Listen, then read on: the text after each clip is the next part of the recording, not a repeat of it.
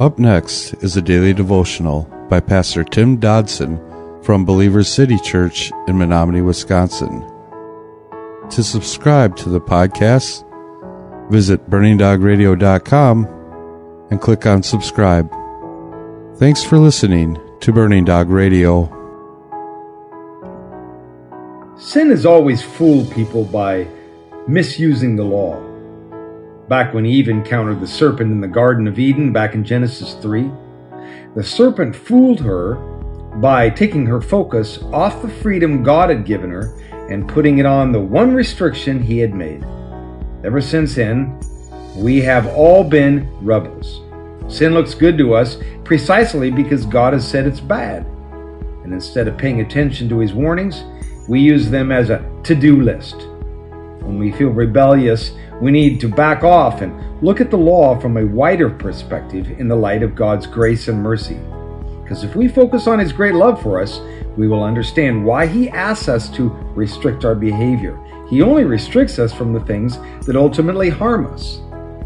Picking it up, Romans 7, verse 14 today, we read the following For we know that the law is spiritual, but I am fleshly, soul under sin. Now, again, the problem is that we have two natures in play here ours and the nature, that of the law.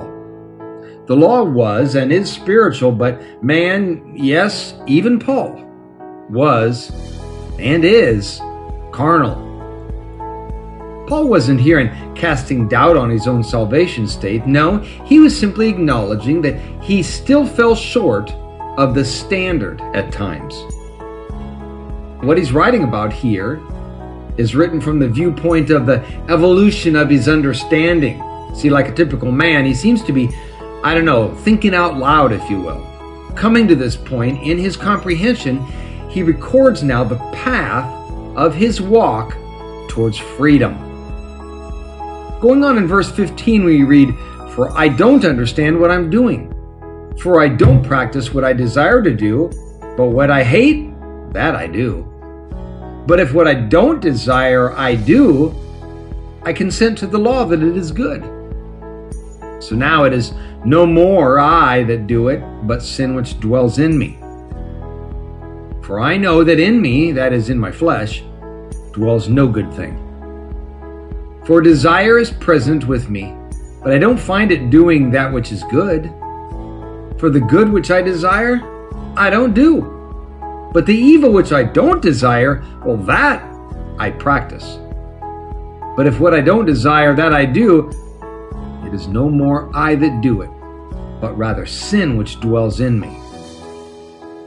Now, this is a rather famous passage where Paul records that fleshly frustration that each of us have experienced.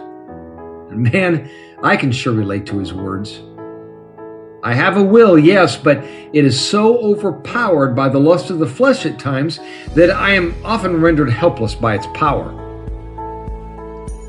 Its passion is at times stronger than my reason.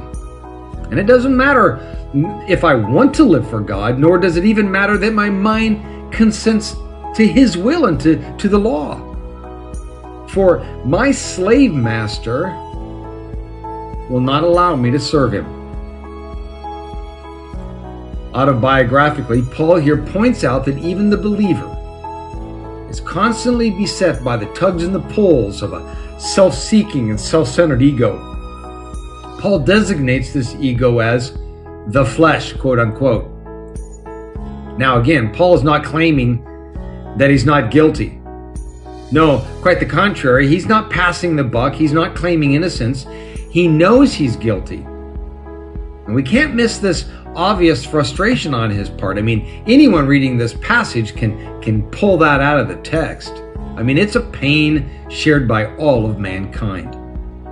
We search the depths of our souls, all the corners of the world attempting to find victory in this, yet without success.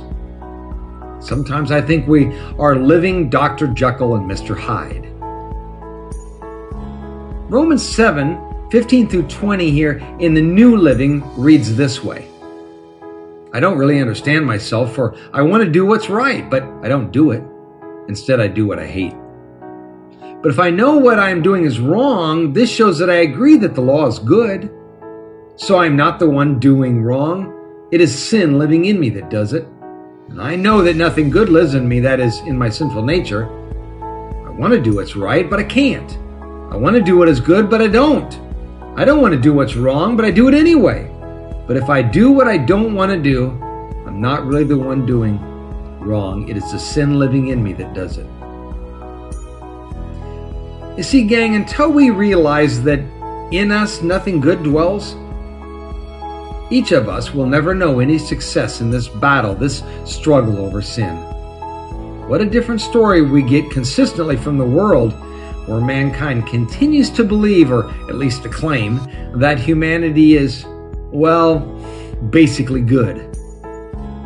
Sin is within our flesh, it dwells in us. And there's no escape under our own power. Again, many will deny that fact, either in word or action, but ultimately, most of mankind will refuse to acknowledge this. So, what do we do? Well, we push on. The search continues. We meditate and we educate, discipline, follow Eastern gurus, trip from one religion to the next, and mostly we pretend a lot. But the end result is always the same. For still, the good which I desire I don't do, and the evil which I don't desire, that I practice.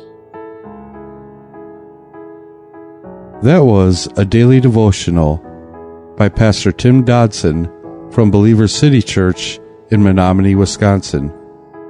For more information on Pastor Tim Dodson or Believer City Church, visit believerstogether.com.